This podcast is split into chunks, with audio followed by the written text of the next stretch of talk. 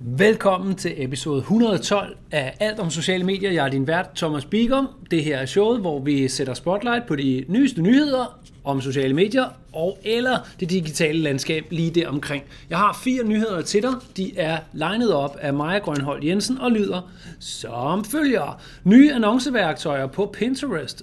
Watch out Clubhouse, Twitter Spaces udrulles. Twitter introducerer Superfollow og Galt eller genialt, Lægemiddelstyrelsen debuterer på TikTok. What's up, young fellas? Her kommer de voksne på TikTok. Her kommer også showet, som du kan abonnere på podcast, hvis du foretrækker lyd. Du kan abonnere på en Bigum og Co. Facebook-page, hvis du foretrækker video.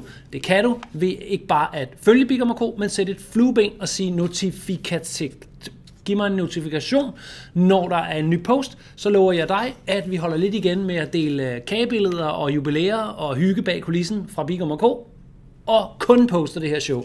Hvis du vil se lidt om de mennesker, der arbejder i Bigum K, overvej at tage et kursus, så sving der i stedet forbi vores Instagram, hvor at der er kage, katte og bløde puder. Nu er der nyheder. Nye annonceværktøjer på Pinterest. Pinterest har netop lanceret en række nye værktøjer til annoncering. Der er blandt andet udrullet en ny type videoannonce, som gør det muligt for annoncører at købe eksklusiv videoplacering i feedet. Derudover er der tilføjet mulighed for mere nøjagtig målretning af kampagner, samt mere indsigt i kampagnernes performance. Videoindhold, det hitter på Pinterest. Dagligt er der i gennemsnit næsten 1 milliard visninger videovisninger på platformen, siger de selv, opgør gør de stats til Social Media Today, links og ikke bare link til den nyhed, men også link over for at se, hvordan det ser ud, finder du på bigum.co-blog, og du leder efter episode 112.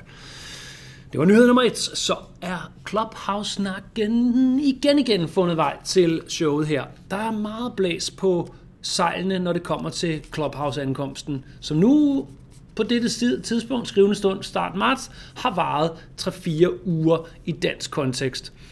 Spørgsmålet er, om vinden tager lidt af sejlene nu. Det er som om, at det er min egen personlige holdning, det er som om vi planer en lille smule nu. Nu er der begyndt at være nogle rum, og nu er det sådan, at man sådan, ja okay, jeg kunne godt bruge en time på Clubhouse, jeg kunne også bruge den time på noget andet. Men lad os se, om ikke at vi kan få et øh, det lækkert træk af early adopters, lad os sige first movers først, kommer early adopters. Jeg lægger træk ind, så lige kan få noget mere volumen. Lad os se. Øhm, nyheden lyder, watch out Clubhouse. Her kommer konkurrenterne nemlig, for der står Twitter Spaces udrulles. Twitter Spaces udrulles til Android-brugere. Clubhouse er stadig kun tilgængelig for iOS på iPhone, men Twitter er altså satset på Android først. Android-brugere skal nu, kun, skal nu kunne deltage i rum, men de kan endnu ikke oprette dem. Der arbejdes ifølge Twitter på højtryk for at lancere alle funktioner hurtigst muligt. Ifølge Social Media Today, så har Twitter Spaces en fordel, da Clubhouse er en helt ny platform, hvor brugerne skal kæmpe for at opbygge sig et publikum, mens mange har allerede en målgruppe på Twitter. Og det er der nyheder på, både fra We Are Social Media og Social Media Today, samme sted som nævnt før, på Bigum og Kos hjemmeside, bigum.co-blog. Tredje nyhed. Twitter introducerer Superfollow. Vi kender Superlike fra datingappene. Hvad er så et Superfollow? Folk vil betale for at få mit indhold. Spørgsmålstegn. Det er nok et spørgsmål, mange Twitter-brugere med mange følgere stiller sig selv i dag, i disse dage. Der står ikke vil folk vil, der står vil folk. Det stiller de øh, sig selv, folk med mange Twitter-følgere, fordi Twitter har nemlig annonceret deres betalingsfunktion, der hedder Superfollow, hvor større profiler kan tage penge for, at brugerne får adgang til deres indhold. En, ikke en ny, ny forretningsmodel, men en utraditionel set i forhold til, hvad vi ser platformene generelt gør. Øh, at det er integreret i platformen, at der ligger indhold, som kræver abonnement. Det øh, er et spændende sted, Twitter prøver at tage den hen.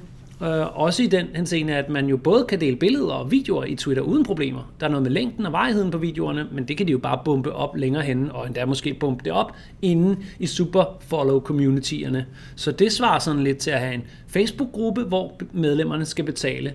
Men det der med at køre en Facebook-gruppe, hvor medlemmerne betaler, plejer at være lidt et hyr, fordi det er en betalings, det gør man det et sted, og Facebook-gruppen, det har man et andet sted, så folk ikke betaler, skal man sidde og krydse og se, om folk har betalt, og så smide dem ud af grupperne, for de går ikke selv. Der virker det som om, der er en mulighed her. Men altså, Twitter forholdsvis lille i dansk kontekst, så det kan være, at det ikke får så meget hvad skal man sige, plads i den danske økonomi, det danske digitale marketinglandskab. Det kunne være soloentreprenører og personlige brands, influenter det her snart handler om.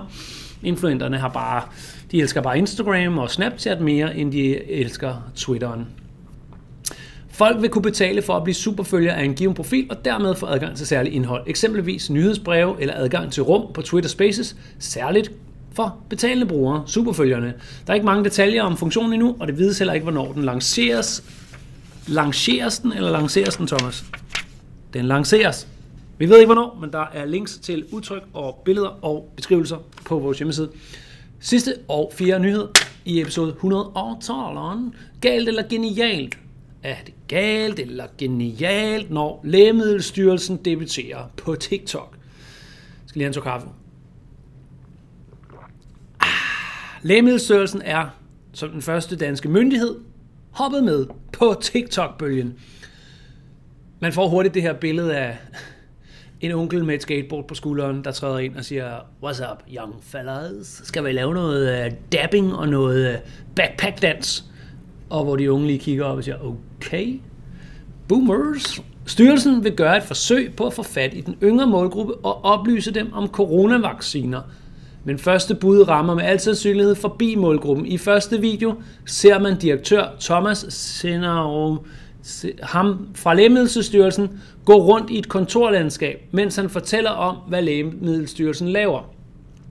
Styrelsen er gået på TikTok, efter de har konstateret, at vaccinedebatterne også er at finde på TikTok.